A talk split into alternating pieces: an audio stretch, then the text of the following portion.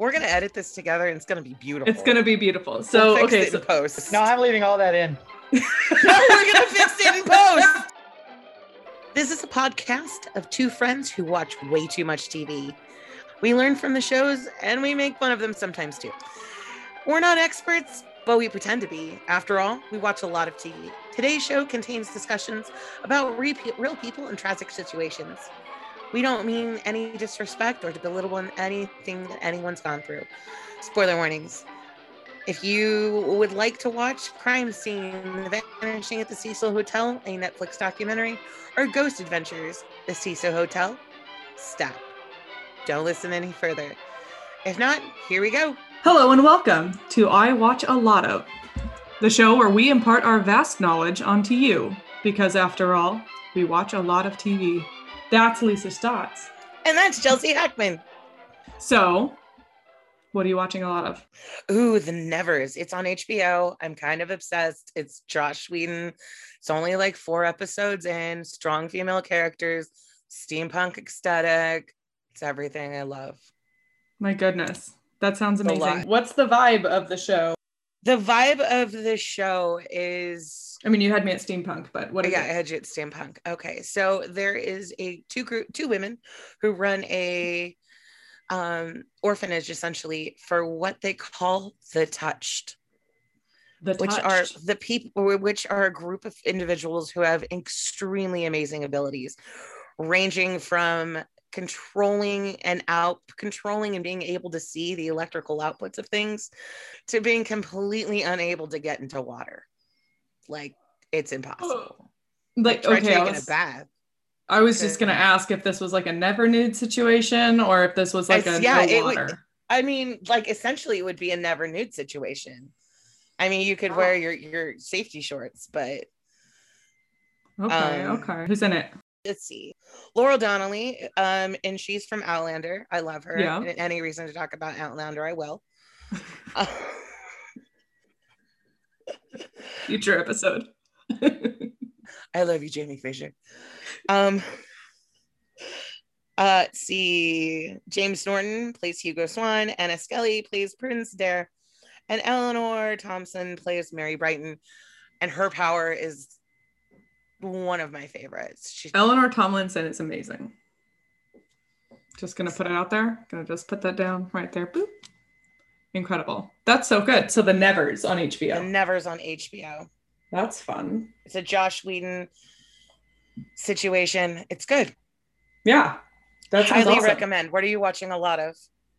uh drug heist type documentaries. Ooh, Uh, I just finished so I just got recommended from one of my coworkers to watch uh Cocaine Island, which I haven't I haven't jumped in on yet. Right. And then the last one I watched was How to Fix a Drug Scandal, which was incredible. It's on Netflix.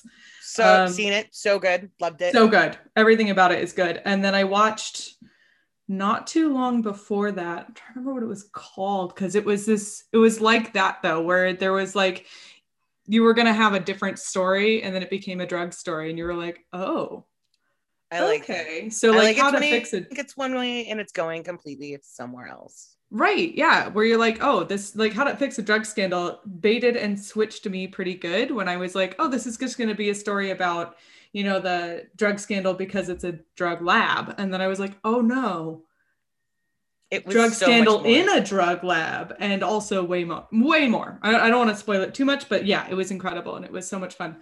So I've been watching a lot of those. And when I find one like that, I go like find all of them that I can.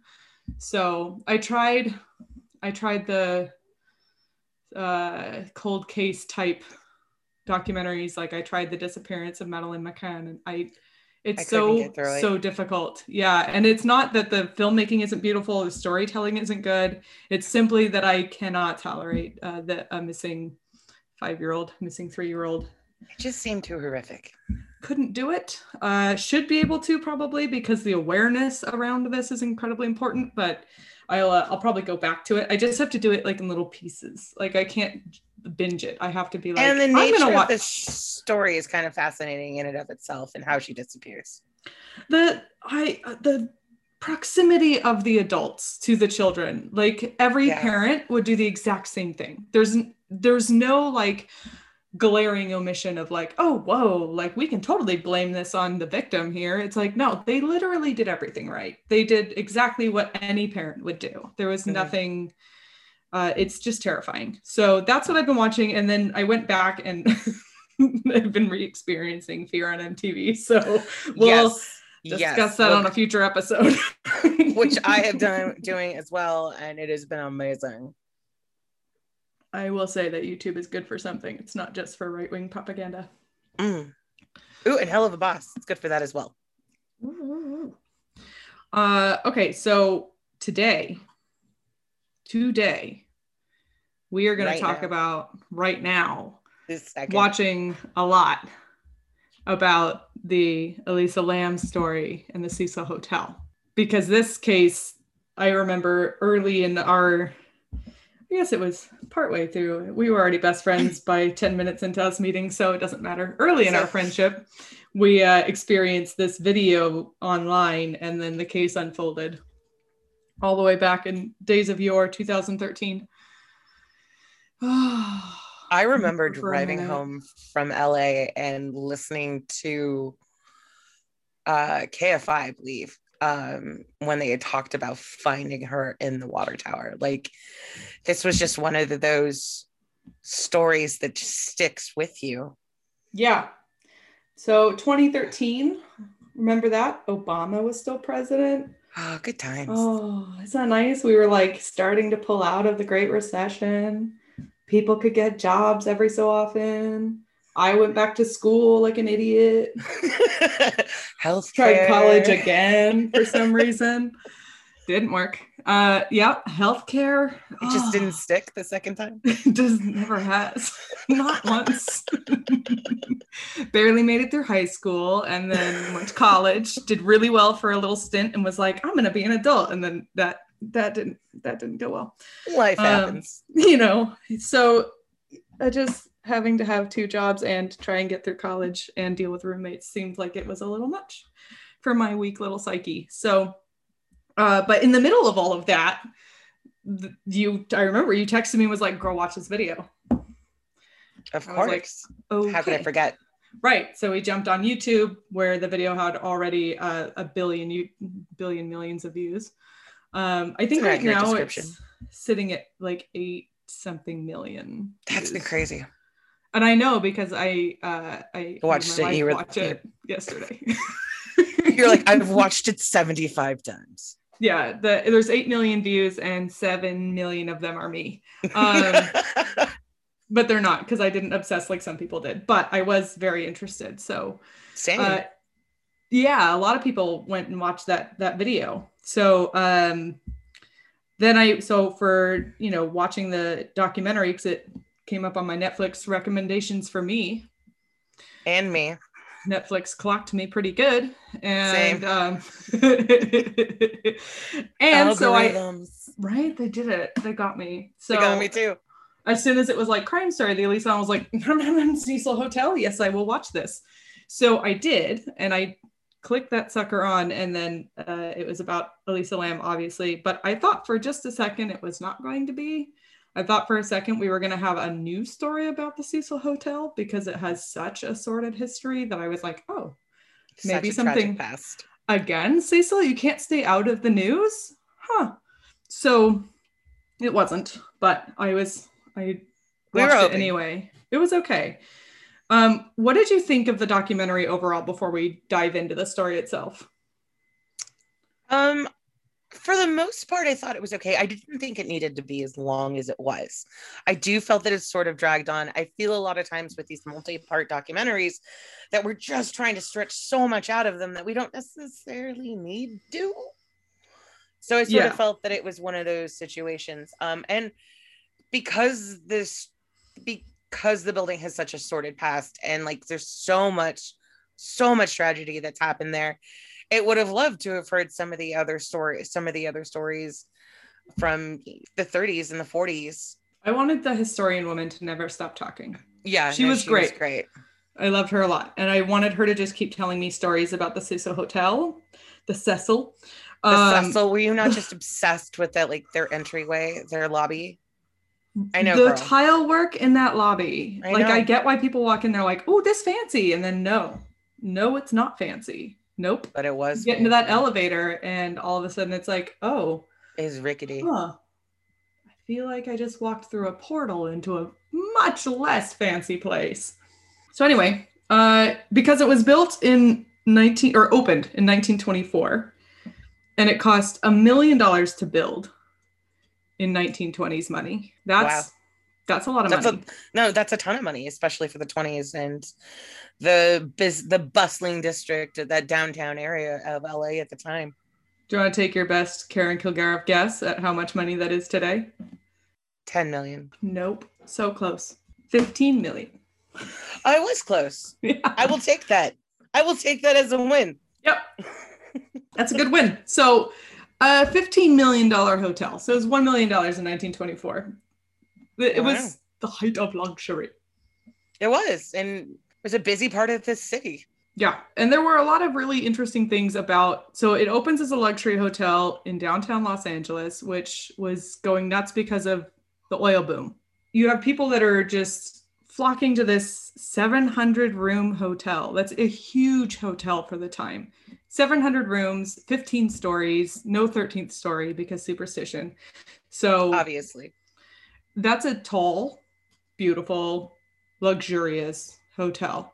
hmm So that's uh mm, that is a whole bunch.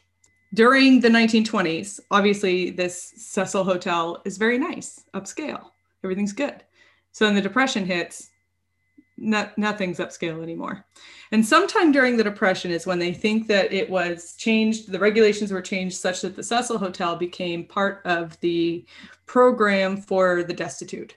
So it became a partly residential hotel meaning that they had to offer a certain number of rooms that were available on a monthly or weekly basis. And so you could rent your hotel room instead of just for the night, you could rent a hotel room for a low amount of money, pretty price controlled, but not strictly for weeks, months. And then people would stay there sometimes for years. And this continued, I believe, all the way up until today. It figures into the story because when new management bought it in 2007, they had planned to take it all apart and build a, like a Best Western or franchise out one of the big franchisee chains.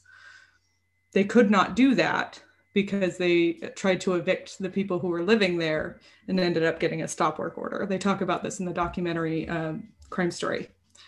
And that's an important step for city infrastructure to do. One, because I'm shocked that LA was paying that much attention. So that means somebody in this building got evicted, went to someone in the city and went, they evicted me. And the somebody went and looked up in a file cabinet someplace. Oh, they're not allowed to do that. And then responded to this person. So I'm like, in what world did that the amount of advocacy that happened for that little piece of paper to make it all the way over to the Cecil Hotel is astounding given the bureaucratic nightmare that is Los Angeles seriously though. And how much they do not care about their destitute, unhoused, or otherwise low income residents. They do not care about those people. So, that to me, the fact they got an immediate stop work order was like, what?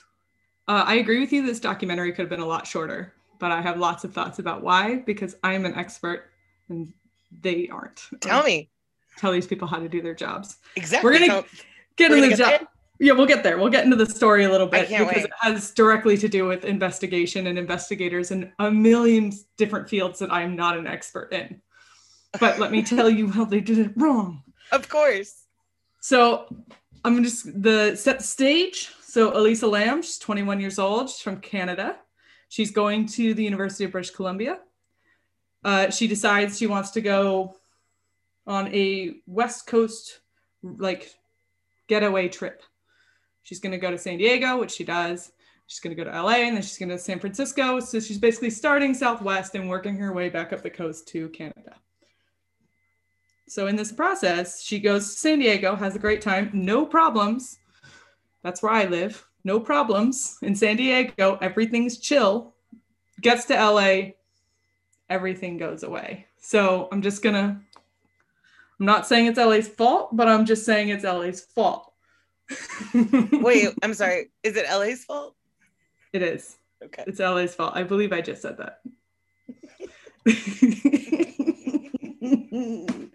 so she goes to Los Angeles. She checks into the hotel on January 28th, 2013. Uh, and then she's supposed to leave January 31st. She does not ever check out of the hotel. Ooh. Last seen January 31st. Her parents start calling and file a missing persons report, I believe, on February 1st or 2nd. So there's calls that she's missing. So people are alerted pretty quickly because she's in, in contact with her family every day. This is, they sort of bury the lead on this. They could have early in the do- documentary told us why she talks to her family every day. Maybe, possibly. And it might have something to do with the four bottles of prescription pills that the front desk cataloged with her personal belongings. Because, of course, when they call the police, they're like, well, was there, they go to the room, there's nothing in the room. Well, was there any stuff? And yeah, of course, they catalog it, they give it 30 days, and then they chuck it. That's how that works. So it's very similar when you work with repossessions of vehicles. They keep your stuff for about 30 days and then they toss it. So Good to know. things you don't know you needed to know. If you have stuff in your car when it gets repoed, they have it. You have to pay to get it back, and then they chuck it after a certain amount of time. So you've got to. The time is ticking. They catalog all of her personal stuff, which includes her laptop computer, all of her clothes, some books she bought at the last bookstore, and uh, her prescriptions. There's four prescription medications. This should have been a 20 minute documentary. this is my soapbox moment. I'm gonna have it, and then we can talk more about the all the other parts of the video. Do it. I'm here for it. You have four four prescription meds. One of them is an antipsychotic. Not none of them. One of them. That's a greater amount than zero is an antipsychotic medication. The immediate next step for me, if I were an investigator, is to give that doctor a call and say, hey, man, I have a missing person. Ostensibly, they have not had their this medication for 48 hours. What can I be expecting is happening for them? That doctor then tells you what happens when somebody is potentially having a psychotic episode. And that informs your whole investigation because you can now go, oh, we're looking for a person who is probably having a very bad time. She was on two mood stabilizers, an antidepressant, and an antipsychotic. I don't think we ever take into mental health accounts that way. I think just overall, I think they're mis- missteps that way. I agree because we didn't talk about her medications really until the medical examiner portion of this documentary, which means I don't think the I don't know because obviously I wasn't there, but I don't know if the investigators really took that into consideration when they were like, oh, it's a 21 year old with four pill bottles. What 21 year olds do you There's know are taking? Like- stigma around mental health.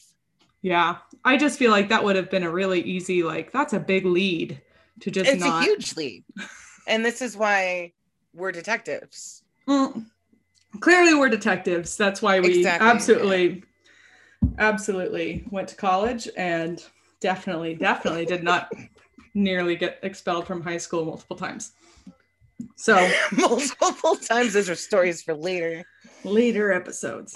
Anyway, so that's that's where we're at there. They go through the investigation gets to a portion where they have a video of uh, elevator security camera footage that is of what we assume is the last time uh, Elisa Lam was ever seen. Do you want to talk about the video? I would love to talk about the video. Tell me about this video. Tell you about this video. Uh, it is a surveillance video of Elisa Lam in an elevator. She's wearing a red hooded sweatshirt, uh, a white shirt, shorts, and like sandals. Um, and you can see her pushing a series of buttons.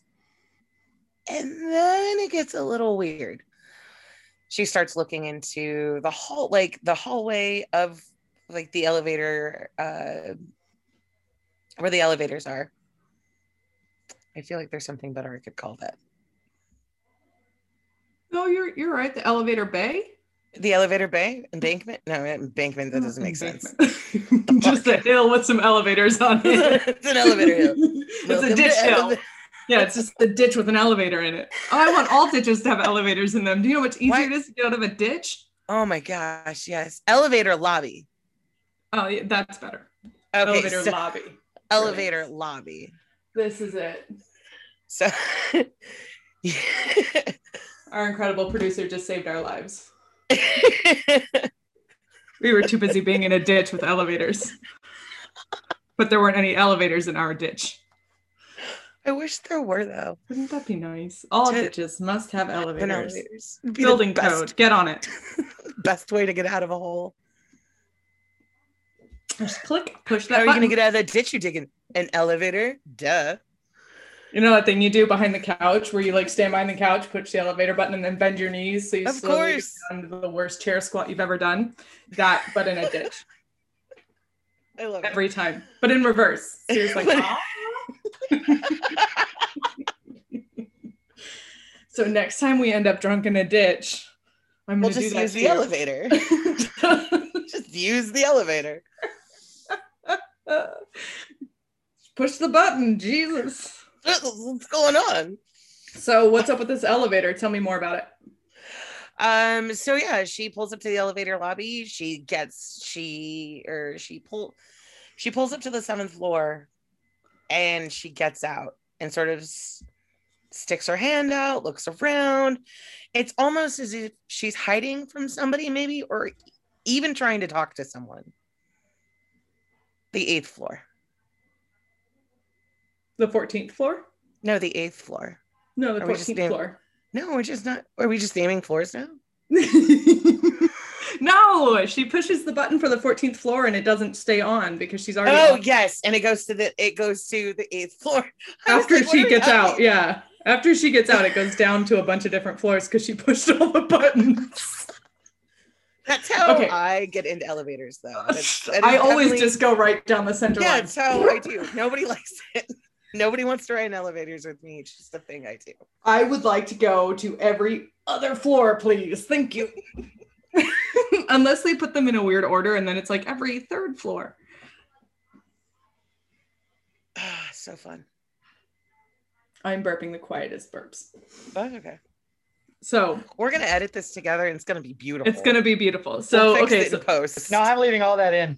No, we're gonna fix it in post. So 14th floor. Yeah. So she gets it takes her to the uh, the 14th floor. For listeners just turning in, that is just under the roof. Yes, that is the top of the building. What was your take on on the elevator footage? Okay, so when I first saw the video, I was like, this is haunted. 100% Right? Okay, this is haunted. I looked at the way she was moving. I looked at how she was obviously scared of something. There was a lot of fear, a lot of like, looked like she was sort of darting around or doing something that was sort of ritualistic. Or I was like, okay, there's some, she's hearing something I can't hear. She's seeing things I can't see. And as soon as I got through that thought, I was like, oh, wait, maybe she's having an episode. But then I remember all the times that we talk about, and we'll talk about this in future episodes when we talk about how much I watch uh, demon possession movies. um, the, the demon possession, and there's a lot of evidence for the thing we experience as demonic possession being potentially different types of mental and physiological illness Yes. however, or different types of mental and physiological illness being caused by demonic possession. Who's to say? anything is possible. Who knows? So, in any way, yes, that was my first thought. Was this is this is a uh, she's seeing and, and hearing things that I can't. Yep, one hundred percent. I was like, that's that's spooky. And the spookiness that was the most spooky for me was not her moving around all weird. It was that she was inside the elevator and peeking out all afraid, and then she was outside the elevator peeking in all afraid. Yeah. So I was like, what It's- in that, like, if I, in my most empathy space, like, what in her experience was, I'm safe in this elevator and I just need to hide from something outside of it, to, oh no, whatever it is is in here and I need to be out there hiding from it. So, because she hides right outside the door, you can see just the edge of her sleeve yeah. But I don't know what's going on with her body because obviously she starts doing weird stuff with her hands and things. And she might have been doing that in the hallway in a way I wasn't able to see. I'm not sure.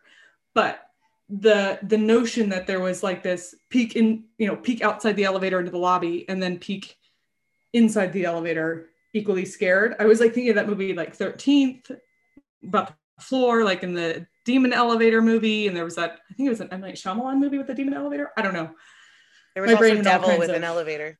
Yeah, that one. I was losing it. But 2013 me was very much invested in this being a haunting and or a demon possession. Oh well, of course. I mean, Also, I had seen Dark Water in 2005 with Jennifer Connelly, oh, the a good movie. um, American appropriation of another Japanese classic. it's a good movie though. Yeah. It was a great movie. And a very similar thing sort of happens. Kooky haunted hotel, it gets all crazy. Uh, yeah. And so you have like 2005, Dark Water with a haunted hotel and a little then- girl who dies in a water tower and dark water coming out of spigots. And then, And two, then- 2010 was uh Devil was the Yeah. elevator. Yep. Devil's in the elevator. Yep. The devil is in the elevator or the details. I mean, detailed elevators, maybe. Yeah. that that get you out of dishes. Or the devil wears Prada in elevators. It's all oh, the Devil Wears Prada is one of those ditch elevators. It's a ditch elevator. I am a ditch elevator. I want a ditch elevator. elevate me out of this ditch i um yeah i think that that i'm very invested in haunted stuff stories Mm. So because i kind of like okay in my most like galaxy brain figurative way think that our stuff haunts us anyway so the whole haunted stuff thing is really like it hits a special place for me That's Um, not this episode however this episode is about that there elevator footage and whew, it's weird and it freaks out the whole internet it does because it doesn't make sense. And all of us are like, okay, what is she looking at? And who is she talking to? And why are there like I love that there's no the timestamp on it is super messed up, Yeah. but somehow the internet geniuses all figure out how to decode it anyway.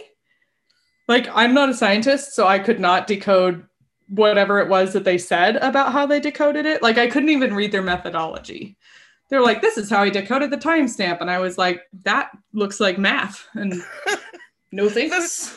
Those look like numbers. I don't want that. I'm cool with it being weird Klingon symbols that just, oh, look, it looks like they click at regular intervals. I bet those intervals are seconds. I'm correct. That's see, that's that in and of itself is a win. That's a huge that's a huge win. yeah, monkey brain made patterns. Yeah. I don't know. But then they were like, oh, the video's been slowed down and the video's missing some time. And there was a lot of things from the internet about this video that I missed in the 2013 version of this video. So, yes, it's weird and creepy. And that was my take on it. It was very, very creepy. And I understand why the internet went nuts about it. Because it's just it's still it doesn't make sense. I I mean, I went back and I think I watched it twice this last week and still still as creepy as ever. Yeah, I made um for the sake of anonymity. I uh made my partner watch it with me. Let's take a minute. Yeah, it's fine. And uh so she's a mental health professional. And so I made her watch it with me and she was like, Ooh, yeah, she is doing what we call responding to internal stimuli. Yeah. That is that I is believe technical whatever name she for was- what that's happening. Whatever she was saying was definitely re- real to her. Oh, for sure. And I Yeah. think there was like that thing where she's reaching out with her hand, I feel like is reality testing something that she sees and is Mhm. trying to decide if it's real. So, because like even if you look at the way her fingers are, they're very like tensed out. Like, you know, when you tense all your fingers and you can make your joints sort of back up a little bit, Mhm. or makes your fingers all sort of like it pushes all your joints out, hyperextends them a little. Yeah, like she did a very like a thing with her hand. You can tell her hand is completely tensed up. So I'm like that. mm, we don't love that. So going back to the medications that they found and, and didn't, I don't think properly address in the first part of this. Uh, that is a like that to me would immediately scream physiological or uh, pharmacological. So that was a uh, a sticking point because I'm like, you could have had a documentary that was like this girl disappeared and then we missed the fact that she was on all these medications. We called her family. Her family were like, "Oh yeah, sometimes she gets really freaked out when she doesn't have her medication and then she thinks people are after her and then she also gets really scared and makes really poor decisions and um, you know it's really bad and they go oh and then they go i guess we should look every single place that a person could possibly hide in this entire building including the open water tank on the roof because the other part that really bothered me part two of bad investigating things i know more than cops. Of course. uh, when you go up to a roof and there's four water tanks on that roof and one of them doesn't have its hatch on it take a peek inside there when you're looking for a missing person. Because they kept saying the hatch was closed the hatch was closed the hatch was closed but then at the end of the documentary they reveal no it was not because the maintenance guy went up to the roof to check the water tower and found the hatch open and it's on his statement. And closed it. and he closed it and went and told his boss what was in there. Because that was when he found her 19 days later. Yeah. he found her body and went down and told his boss hey i went up there. The hatch was open so i looked inside and there's a person in there. So i put the hatch back on so that it would stay whatever's there would stay there and then came to tell you so that you could call police. And i'm like i that to me i i believe that much more than i believe the mystery of how did she get in there and then put the hatch back on. She didn't is the answer which is the easiest answer. But that's like a 20 minute really sad documentary no one wants to watch. Yeah. Well, I mean, like, that's just a really sad story it is. It's the end of the day. At the end of the day, it's a young woman who had a whole life ahead of her. so that i mean that's ultimately it right this is just a super tragic situation but this so when we were talking about how this video was released and then everyone was like "Rah," and the internet went buck wild with this video internet sleuths went nuts and Mhm. that can be really helpful which the cop said in the thing and that can also be really dangerous because people really like to put together coincidences and patterns like they're not coincidences it's really easy to create your own narrative with, based on your own biases. Yeah. So I think that led to also a little bit of false leads, um, but not enough that it should really distract. I think what's really hard for me about this case is how long it took to find her body, given the information they had available. I agree with you. That was that was difficult for me. Obviously, I'm not an LAPD investigator But you because could be. I failed that class in community college, which is, I'm sure, no, um, I will not disparage them any further. So, uh, yeah, I could be from how much Bones I've watched. Uh, I've watched a lot of CSI, so I'm practically a crime scene investigator, you guys. exactly. You don't know. I watched Miami and Vegas. I watched them all. New York, CSI too. Vegas was really good. CSI Vegas was the best. Don't get me started on how much Law and Order I watch. Mm, Law and Order. hmm You know what I never back. watched? I never watched NCIS. It was. It's a. It's pretty good. My older brother likes to call all of them CSI, but then he calls them their name too and puts the whole acronym together. So he calls it NCIS CSI SVU. That and makes it's like sense. He's like, Are you watching NCIS CSI? Or are you watching CSI Law and Order SVU? Are you watching which CSI are you watching? Because he just it, it- they're all the same to him. He doesn't care. He's not nuanced or, or cultured enough to understand the difference. Fine. There was a moment in the video where the door starts to close and there's like 53 seconds missing of the video. Mhm. So stated. I don't know. But this is what, well, 53 seconds was decided by the people who decoded the timestamp that was in Klingon. So I don't know if that's true. I have no way to like fact check. I have no way to look at that and be like, yeah, there is footage missing. Um, all I know is that the elevator door sort of jumps on its way to closing. What I do know is that it doesn't take 53 seconds for an elevator door to move six inches. So you see the store start to move, and then you see it jump, and then you see it close the rest of the way. So I don't know if it's 53 seconds. I don't know if it's three seconds. I don't know. I don't know their methodology. I can't understand it, and I'm not interested. All I know is that video didn't look that weird, and they really held on to that for like 20 minutes of documentary time, which was a lot for me. So there's a couple of things that I was really like struck by in this case, especially when I was watching the documentary on Netflix. They made a big deal out of this box. They were like, then these two dudes came in the lobby and they handed her a box. But like the police described it like two males entered the lobby and then Elisa Lam took possession of the box, and then the two males left and are never seen on camera again. As if it was like they just like got picked up by helicopters when they left the building. Like there's like goodbye. And this box Men in is Black. like this is what I'm saying. They just came in, flashy thingy the whole hotel. So she has this box, and they're like, What's in the box? And it was very like tense about the box. Gwyneth Paltrow's And they open the then they go right? They go to a room. They're like let's go find out what's up with the so they go to the room. They're like and we found the box. And you're like and in it was gwyneth paltrow's head. Just Because like- that's what's always in the box. it's always yes. Uh nice Gwyneth box, Paltrow's head. Always. always. Except it was a book. But instead of just saying it was a book they said and that what was in the box the contents of the box led us back to the last bookstore which meant that it was a book. You found a box that you thought was full of whatever, and it was a book. The nice men at the store delivered her book to her. Like, I didn't need 15 minutes of my documentary to be about that. Uh, like I said, I really do think it was just way too long. They did a lot that was like really, and they gave the internet sleuths a lot of airtime. But they didn't give them enough airtime to say, I'm sorry. Like, I'm sorry to the guy whose life they ruined because they decided he was the murderer because he's into black metal.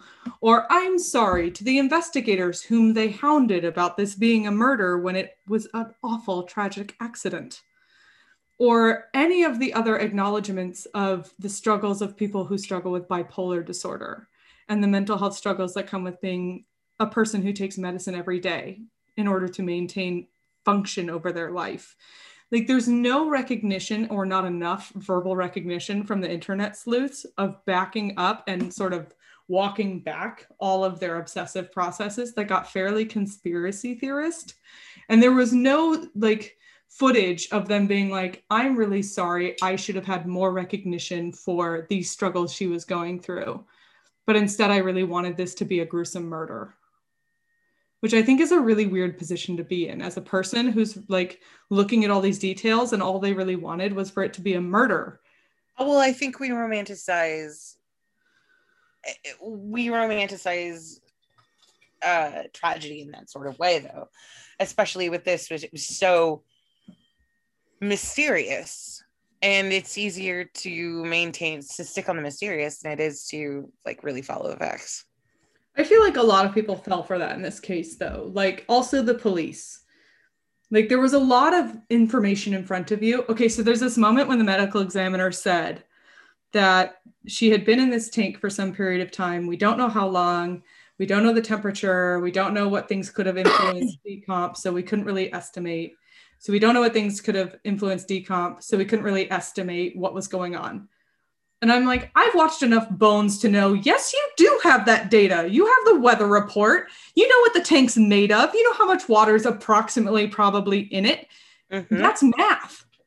And like, I'm not a mathematician and I'm bad at this kind of math. I can't do calculus, but I know there's modeling software for you for these things that will model these things out for you. So you at least have some sort of range. I watch a lot of Bones, you guys. I watched probably seven seasons. I'm pretty sure they had a lot more seasons than that. And I stopped at some point because I was really tired of the romance between Bones and the FBI agent. David Boreanaz. David Boreanaz, who, by the way, way hotter as a 40 year old. But Seriously though, I I still have angel vibes though. honestly, so 12 seasons. Bones ran for 12 seasons. I watched like seven of them, and I have some of them on DVD. But I watched a, a fair amount of Bones. So, and like I know from that, I know they extrapolate things you can't possibly extrapolate in that show. Whatever. I watched enough that I, when he was like, we didn't, those were all unknown. I was like, no, those are completely estimable. You can totally do that. You can estimate those things then you would be able to know she went into that tank approximately the day she disappeared. And then they talk about the toxicology report, and I'm like, cool, you did one. That's very exciting. Of course you did. That's standard procedure. And like I know procedures because I watched a lot of CIS. Um, and, and and you watched like okay, so you did that. You did your toxicology report, and it shows the amount of her medications that was in her system was too low. Well, the detectives who found her medications in her room should have been able to tell you that on February 2nd when they first went there. Because all you have to do is call the doctor and say, hey, what's this for? See how many are in the bottle, and then find out the last time it was filled. Those are highly regulated substances. You can find out the last time she filled her script, and then you can find out the last day she took it.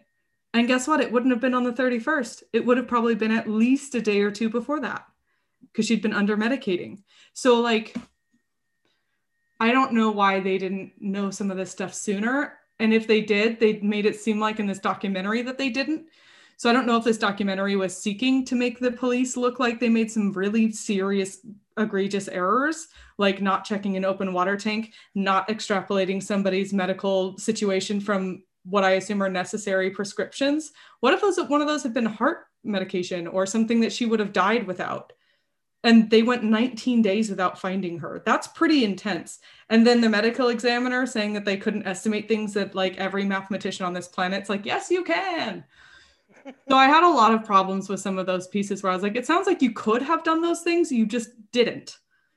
And that's pretty astounding because you had a lot of people on this case who weren't doing those things who could have.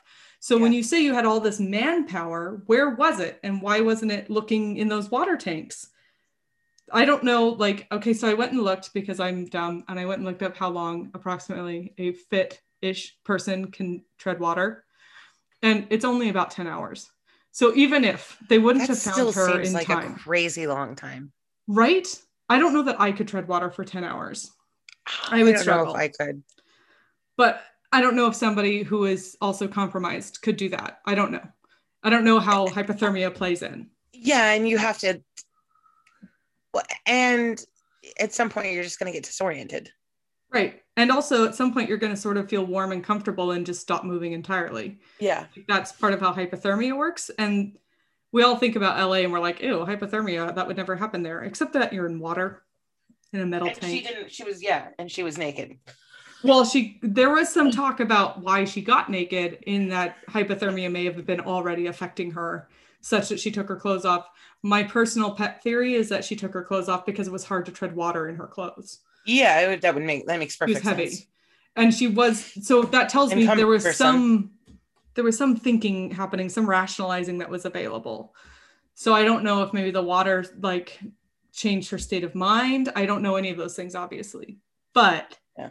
I had a lot of frustration while watching this where I was like, I feel like so much could have been done sooner and we didn't have a have a have to have a 19 day tragedy situation where then the entire hotel experienced brown, sweet, disgusting tasting water that they showered in, brushed their teeth with, drank.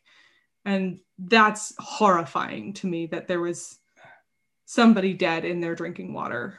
Me too. Like that's for 19 the one of the, days. For me, that's the most probably the most tragic thing of it is just she was stuck in the tank for just and and they had been complaining for days like the the tenants of the building have been complaining for days about the water before it was actually checked well, and I wonder which tenants were the ones who complained. Is that what figured into the decision of whether or not they checked it out? And like, like if the low income tenants were complaining, or if the low income tenants, like at the top of the building, experienced that, would they have complained? Would they have advocated for themselves, or would have been like, I don't know, this is this shithole hotel I stay in? who cares? It was the international tourists who were staying at Stay on Main who complained and actually got management to do something. So it's like when it affected your high paying customers is when something happened. And that, I mean, there's all the things that play into that. And also like her family was waiting to hear about this. Like they're wondering where their their person is for 19 days. That's an incredibly long time. I can't deal when either of our kids don't text me that they're safe and it's like a couple of hours past when they're supposed to be there. Holy shit, I don't even think I could go 19 days without talking to you. Right. Like I don't think we ever have. So Yeah, this no. whole notion of 19 days going by without knowing where someone is or what's happened to them is truly the most horrifying part of this case. And I feel like there was a lot of things that could have been done to find her quicker. I don't think anyone could have intervened to save her life. But I do think there was ways that she could have been found sooner and everyone could have gotten answers sooner that would have solved a lot of this confusion and then morbid the poor man whose life was destroyed by this wouldn't have been accused of her murder Yeah. Even though he stayed at the hotel a, a full year before she was there and was out of the country when she died it did not stop the internet i think in this moment we're going to go take a break and after this lisa tell us about ghost hunters I'm gonna. Today's show is brought to you by no one yet. Like us on Apple Podcasts so we can get some ads. Oh, like, uh, share, and subscribe. No, like, Yeah. rate, and subscribe. Like, wait. Just do the things you're supposed to do when you subscribe to something. Yeah, rate, review, subscribe, whatever that is. Do those things. Make sure that our numbers go up high enough that people actually want us to advertise for them. Yeah. And we will. No qualms. So, can you tell me a little bit about, about how yourself and other members of the paranormal supernatural loving community uh, experienced both this video and this case? Uh yeah. Uh well I super super paranormal lover. Um I watch way too much paranormal shows. Just way too much. Many, all of them. Can I be really clear? Is this Ghost Hunters International? No, this is Ghost Adventures. Ghost Adventures. Okay, okay, okay. Ghost Adventures Ghost Adventures at the Mhm. Cecil Hotel. at the Cecil Hotel. Are they like the Ghost Hunters though, where they go with all their They're all their equipment, their tech, their tech stuff. Yeah, they're super They're- important equipment. They're super important equipment that like is really hard to find on the internet, by the way. I interesting how it seems like they all just made that stuff. Yeah, and they make a lot of noise. Like a lot of the boxes that they use are just loud, angry, white noise, spitting, agitating machines.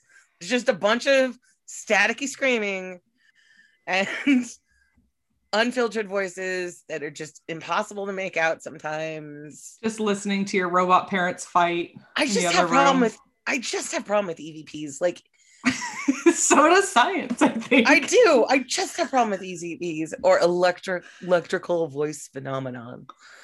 Um, Okay, I can you describe believe- a little bit more about what those are? Can you just Okay, tell us a little bit so more electrical about those? voice phenomenon is essentially a ghost communicating through some sort of electronic device like white noise on TVs or these generated boxes that produce this white noise. They're able to distort the sound um, and the energy around the device itself to produce words. Okay, so like for example, the little girl in Poltergeist hearing the poltergeists through the TV static. Yeah. She's acting like a human EVP. No, the EVP is the phenomenon itself. The device itself is what picks up the. So there's an EVP reader, Yes. EVP detector. What do we call that? Uh, yes, it, they're they're they're called spirit boxes. or- it's very it's a TM patent pending. Yeah. Okay. I mean, or spirit, Spirit boxes. box. Uh, Zach, uh, one of the Ghost Adventure, actually the team leader uses a uh, APF a, APF processor. And I could not find anything about the APF processor on the interwebs. I looked very hard, but this is a custom machine built to his specifications. So Crush by him. maybe, I don't know, but it did some cool stuff. Cool. Okay, so tell me about so okay, so they have all their tech and they go to the Cecil Hotel and they Yeah. tell you ghost stories and also go to find those ghosts. Yes. Exciting. Tell me more. Okay. So first of all, I just want to say, like, I love everything that is, can be, is, and will be paranormal. Um, I want everything to exist, from Bigfoot to Nessie to the Chupacabra. They are all in my world, and they it is we are all friends. It is The a chupacabra rainbow. exists. It does. It is a Yes, Technicolor dreamcoat of curiosities. absolutely. Um, however, I'm also married to a magician, so I'm a skeptical sort of girl. Yeah. Um, I've seen amazing things happen that are fake. Like, I mean, yeah. I'm married to someone whose job it is to lie and deceive. I I I have seen your spouse do incredible things just while we're Yeah, waiting she- for our French fries to show up. Like Yeah, she's amazing. yeah, she has defied my understanding of science, physics, and the world in a few moments in front of other, like just while we're waiting in line. So I don't, yeah, nope. Yeah. Also a skeptic. And I also would love everything to exist that we dream of that we're like, ah, this should exist. Or, oh, that's terrifying. It shouldn't exist. Probably doesn't even. And like. I want ghosts to be real because I have a whole list of people I'm planning on haunting. me. yes, of course. It'll be so I'm going to blame, I'm blaming all of my future farts on you and your Oh my god, that's fine. I'm cool with that. They're like, Yeah. Lisa. It was Lisa. Lisa's here, everyone. Don't you feel her presence? Mhm. I'll start to tear up a little bit, like dab at my corners of my eyes carefully to not mess up my eyeliner and be like, "Oh, Lisa's here. Do you do you smell her?" Yeah. so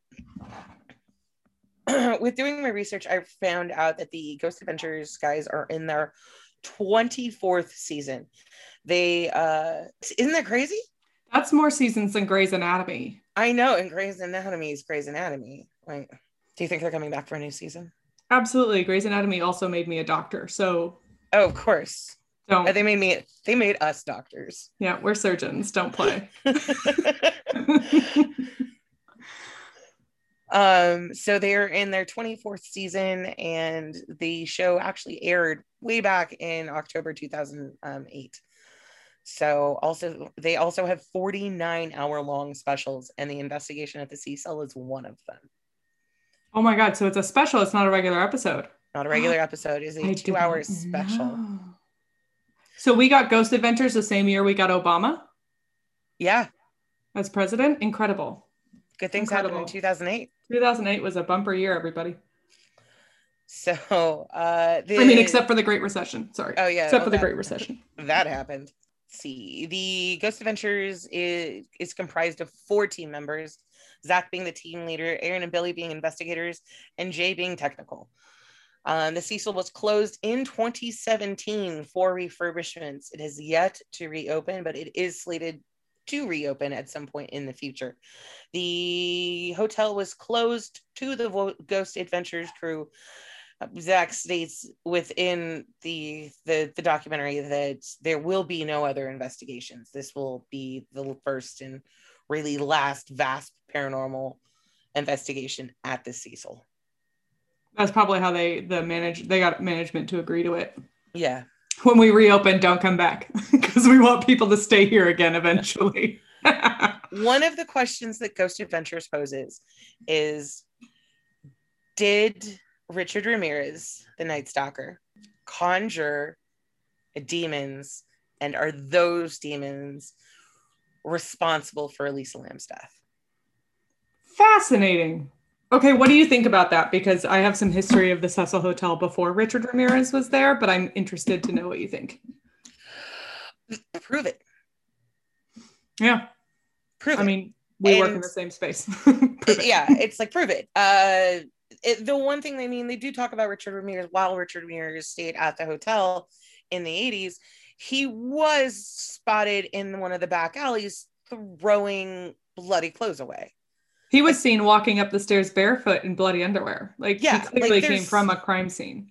Yeah, so there's no doubts about like he was obviously staying at the Cecil while I mean his reign of terror from like 84 to 85. Truthfully, his reign of terror was as long as he was alive. So that's just the part we know about. Yeah. So that's one of the questions that they ask. They start the investigation um, in Elisa Lam's room, which was 412. This is the room that she was moved to. This was the second room she stayed in because the first room she was invited to leave because her behavior was a little erratic. Yeah, her behavior was a little erratic. In our canvassing, did we not? Hello, everyone. Did we not get that in our initial canvas that our former roommates were like, she was leaving notes all over our beds that said, get out, go away, mm-hmm. and not letting people in the room? Anyway, continue. Go ahead. Sorry. So Richard Ramirez was the serial killer, of the Night Stalker, who was active in the 80s. He was responsible for 15 deaths and a patron of the hotel in 1985. Witnesses put him in a back alley after disposing bloody clothing. Another serial killer, Jack Unterweger, also stayed at the hotel and was responsible for three deaths of at least um, at least three deaths. Um, and they were uh, of they were sex workers. Yes, and he was in the 90s. Yes, he was in the 90s. There's a movie about him called Jack. It was made in 2015. Fabulous. I did not know. I have not seen it. So that is definitely something we should watch and possibly watch together. I agree. One of the other things that Ghost Adventures supposes is that Richard Ramirez was um, engaging in satanic rituals on the roof. But there's no real, like, ha- who said that? Tell me those people. Yeah, as far as I know, I've never seen any evidence of that anywhere. So, and then in my like, lengthy Googling. so, what the Ghost Adventure guys do is they usually uh, go around and they explore some of the hot spots. They introduce some of the places they're going to be investigating. Um, they also invited um, psychics along with them because it was a two part investigation. The first part of the investigation fo- focusing on Elisa Lam, and the second part of the investigation focusing on the other deaths at the hotel. So he they invite Michael and Marty Perry. Michael is investigating the investigating the rooftop and concludes that uh, Elisa died by supernatural means. That's just the feeling and the vibe that he's getting there's nothing to back that up. No. Do they have any um like what's their when they say supernatural means, do they have any? It's just details? feelings and vibes and stuff that he was getting. He was able to hit on the tank, like the right tank, and was like, okay, it was that tank that she was found in. Did they mention that that's also the tank that has a big hole cut in the side of it? No, of course not. Oh, okay. Because they they drained the tank to allow for a more respectful removal of her body and uh, cut a hole in the side of the tank to remove her. So, I mean, that tank would have a big rectangle cut in the side of it that either was repaired or just there. Yes. So while this is going on, we have Marty Perry, who's uh, wife to Michael, and she is in Richard Ramirez's room doing psychic drawings. And you get this feeling that she she's she comes with I think three or four different portraits, but we don't know who any of the the people who, at the Cecil what they look like.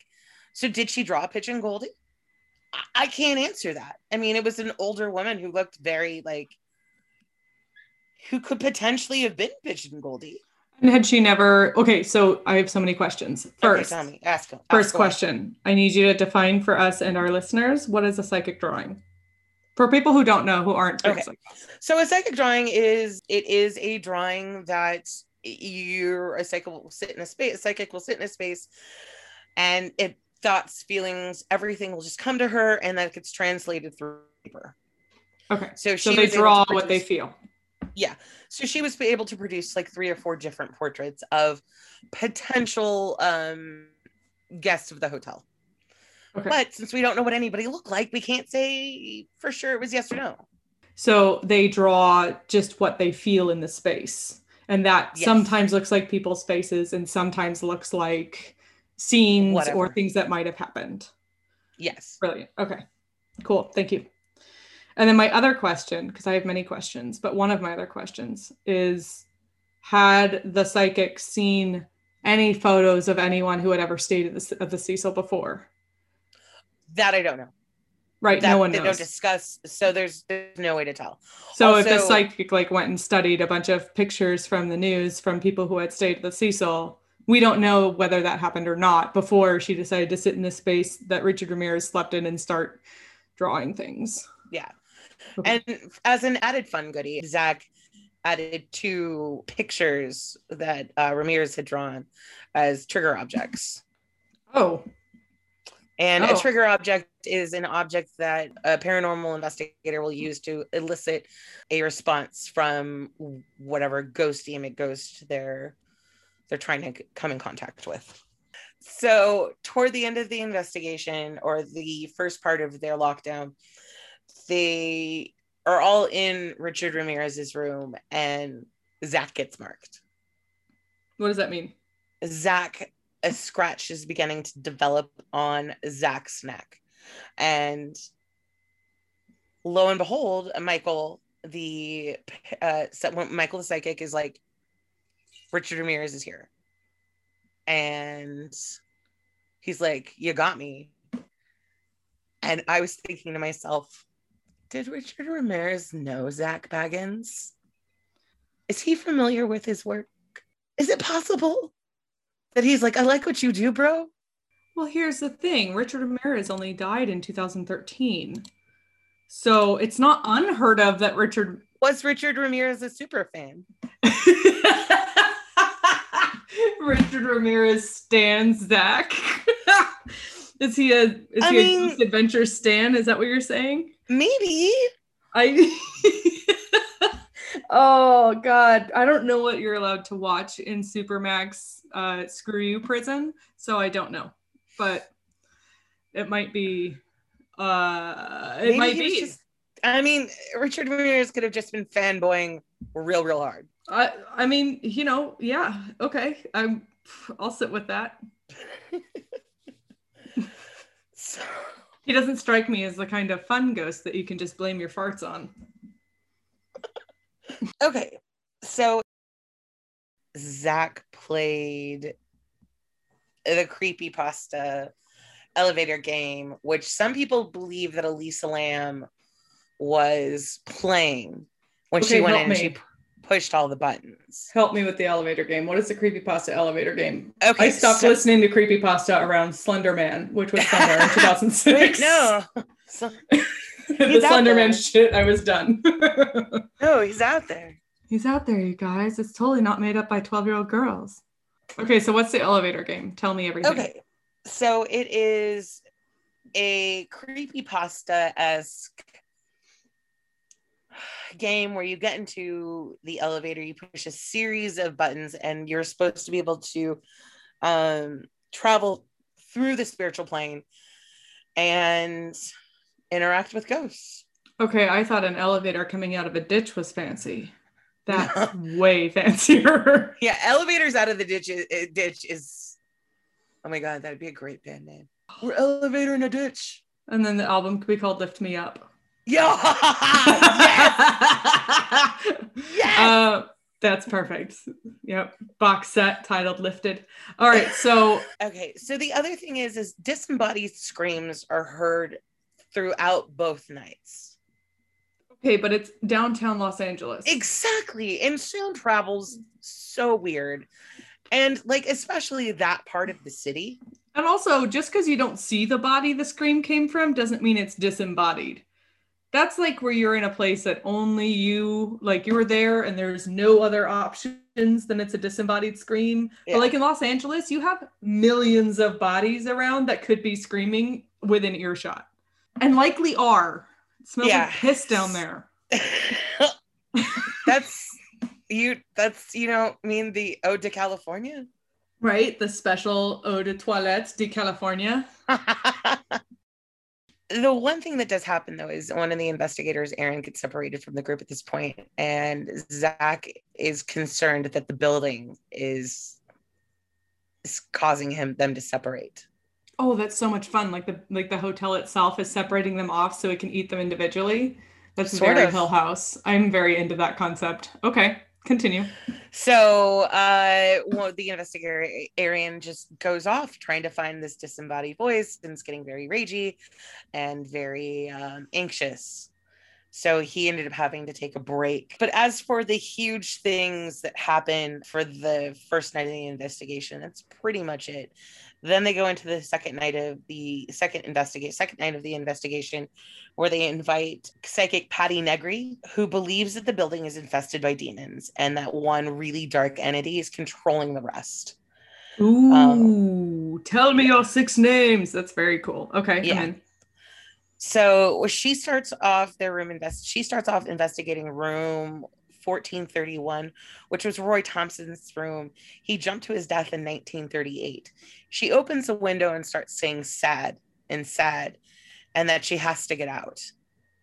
I'm going to just add that the top three floors of the hotel are pretty notorious as being the most violent and the scariest because that was where a lot of the lower income units were, not the tenant units. So just so everyone knows, like there's a breakup of the units. Like the first two floors are tenants. Those are monthly, like month to month renters who rent their residential units. Floors three, four, and five are the oh, I'm sorry. So two and three are the tenants. And then four, five, and six are the hotel called Stay on Main, which is where Elisa Lam was staying. And then seven through 14 are all Cecil Hotel, much less expensive. Um, and the top three floors, all the way through its history, are known as the most violent. They're just like the farthest from the lobby. They're the most private. They're also the lowest income, which is strange. Most hotels, the higher you go, the higher the price. Not at the Cecil because the Cecil defies all rules of polite society. So that's the layout continue. Roy Thompson's death was one of 18, and that includes like the Elisa's death as well. I mean, 18 people died at the Cecil Hotel, and most of them by violent means. So that's 18 that are different from like normal natural causes deaths because the years between like 2007 and 2017, they had like 80 deaths but some of them yeah. are natural causes or drug overdose or like things that aren't reported as like unnatural deaths. There have been, I yeah, think, eight so 18 unnatural deaths. Unnatural deaths. Right. So Patti Negri uh, continues to continues her investigation. They go to room 1016, which was the room of Pigeon Goldie. She immediately h- hits on that it was a violent attack and that Pigeon Goldie was sexually assaulted and murdered in 1964. Pigeon Goldie used to go and feed the pigeons. That's how she got her name. Uh, used to hang out with all the birds, and uh, she was living there in the 60s. So, yeah. So, right about this time, they're starting to wind down their time with Patti, and they're walking to the elevators, and they're about, they're waiting for the elevator, and Aaron is snapping pictures with a broad spectrum camera. And in one of the photos, something super creepy appears, and it's a body. It, it, it is a person standing in a hallway. And based on frame rate, it would have been really difficult to put somebody there. Ooh. Okay, so I love that though. Uh, it, was, it, was, it was super spooky because I was like, ah, there you are. See, I don't have any I have no qualms about believing that the Cecil Hotel is haunted. I have some qualms about believing that the ghosts and or demons who are there caused the deaths unnecessarily. Like I think that there's definitely something like I won't yeah like a dark it's, it's, too hard to prove. Right. And like I can't say it's something is like, oh, it's a dark vortex in that place. There's a lot of reasons why the Cecil Hotel has been the hotbed it's been. Um, and that's not and I would say that not very much of it is due to the Cecil Hotel's management or ownership. It's mostly due to the kinds of um, the situation it's in with its zoning, the kinds of populations that it, it serves most regularly, and then also I would argue some societal feelings about those populations, namely sex workers, unhoused people, um, and the low cost of it tends to draw people who have very few other options. Um, conveniently, that group also tends to overlap a great deal with the people who will take advantage of that fact because they have an easy access to crime. And those are not always the same people. So I want to be really careful that we don't like accidentally cast aspersions on unhoused people, sex workers, or people of low income because it's not necessarily the crime there, but those people are most often taken advantage of violently. Yeah, Um, it's so at this point in time, Patti leaves and they continue their lockdown investigation night two. Not a whole lot happens um the second night. They do hear more disembodied screams, but like, come on, it's downtown LA. Like hold on, what? How long do they do these for? like several hours a night. And they do two nights? Yeah, they did. I think they were there for like multiple nights. They could have been there. I think they were there for like a week. Is that because this is a special or they're regular This episodes was- like that too? This because this was a special. Okay, cool. Because I thought in their regular episodes they're there overnight and that's about it. Yeah, no. So they were there for multiple nights. This investigation. Goodness. So uh, Zak is investigating Jack Unterweger's room, um, which was uh, room 712. He's talking, he's asking questions, he's using his APF process- processor, says Jack's here. It's all good. Okay. Everything's great. The So water seven turns- Yeah, 712. 712 then- is two floors above Elisa Lam's room. And then the water turns on mysteriously behind uh, Zak And there was no one there. in the sink. No, there was no one there. Okay, so I'm one of those people who's like, did a producer turn it on before anyone could turn around? I mean, quite possibly. I mean, I wasn't there. I mean, maybe. I mean, okay, so I I'm mean, gonna film like this, and then you run behind me and turn on that water conveniently where I have to turn 180 goddamn degrees to get you on camera so you've got time to run. I mean, quite possibly. I have no idea. And I mean, at the same time, though, if the Ghost Adventure Boys want to invite us along for an investigation, I'm in. I'm I just feel like that's a cheap illusion and they should probably do better. I mean, I'd go investigating with them. I'll bring snacks and hand sanitizer. I'm not gonna say no. I mean, I might say no because I don't want to be on TV crying. Because that's I would be holding your hand. I love to make like I'll make fun of people, but honestly, and I would. I'm the you biggest pay me. baby ever. I'm the biggest No. scary baby ever. You, You couldn't take me anywhere. No, you cannot No. pay me to stay overnight at the Cecil Hotel Oh, and no, do ghost can- things. No, no, me either. Like that's not something any of us want to do. If someone was like, "Hey, we're gonna go to the Cecil Hotel and do a séance," I'd be like, "Have fun! Video recorded. Tell me about it later. I'm gonna stay home in my pajamas and sleep with all the lights on." Yeah, right. so Okay, if someone gave me a million dollars, I probably would though. oh yeah. Honestly, there's very like okay, let's be real. It's just about it's not about like no one could pay me No, to I've this. seen that. No, that like that didn't work out when Halloween did it. Like when Michael Myers showed up and they were gonna be like in the spooky house for one night. Yeah, we all know that work didn't work out. Mm, no. Okay. And also, if you're going to go do a seance, that's like going to one of those haunted houses where the people can touch you. Mhm. Mm-mm. The answer is no. I draw a very hard line. Hard line. They're like, you'll never have to work again for the amount of money we're going to give you. I'm like, that's great. Help someone else out. have fun. If you were going and you were like, hey, I'm going to go do this thing, but I need you to come with me, you could exercise the best friend rule, and I would have to. Yeah, But so that when would Zak be when Zak Bagans reason. and the Ghost Adventure Boys invite us to go adventuring, we will go. Yeah, if they invite you, I will go. If they invite me, I'll never tell you. I'll just say no. oh my god, I love that.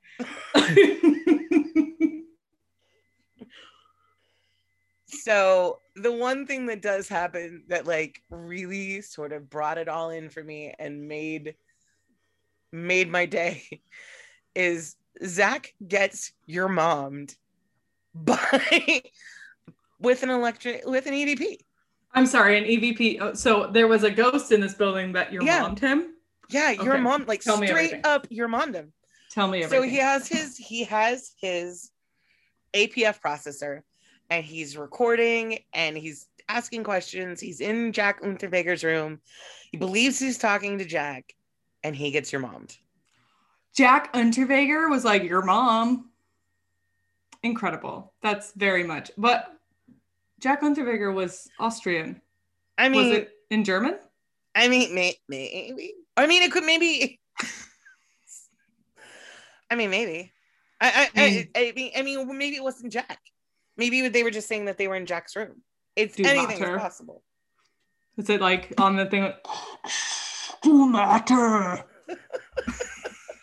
It didn't say your mother. It was totally your mom. But then I was like, oh, I want to be that sassy of a ghost.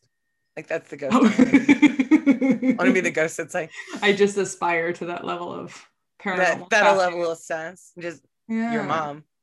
Yeah, I don't know if you would like I'd walk Yeah. around, just suck it. your face. your mom's face. you get, yeah, you get out of the shower all creepily in like the steam on the mirror. Suck it. someone just draws like you're just sitting there and you're hanging out like a ghost, right? And then someone gets out the shower and you're in your prime moment where you could jump scare them, and instead you just draw uh, cock and balls on their mirror. Yes. It's- yes, exactly. You know Uh, me so well. You know me so well. That is We're just gonna be exactly- frat boy ghosts. I understand. Okay. Yeah. So, and that pretty much it ties up and winds down the investigation. Okay, so it ends with Zak being your mom by Jack Unterweger. Yes. Wow. That's a killer ending though. Okay. Okay. Yeah. I mean, if you're gonna get your moms, I mean, I can't think of should a be a quality your mom. it's just I can't think of a couldn't have happened to a nicer guy. So that, but once again, that sort of just ties up everything that happened at the Cecil was with your mom. and then also your mom. I Your mean, mom. probably. Well, uh, that's all we've got today for all the things to do at the Cecil Hotel and how All fascinated we were by that whole story and all the things we watch about it. Uh, thank you for listening to all of our shenanigans. Please go on to wherever you listen to podcasts and like, subscribe, and review. We love those Follow things. us on Instagram What's our at, Instagram?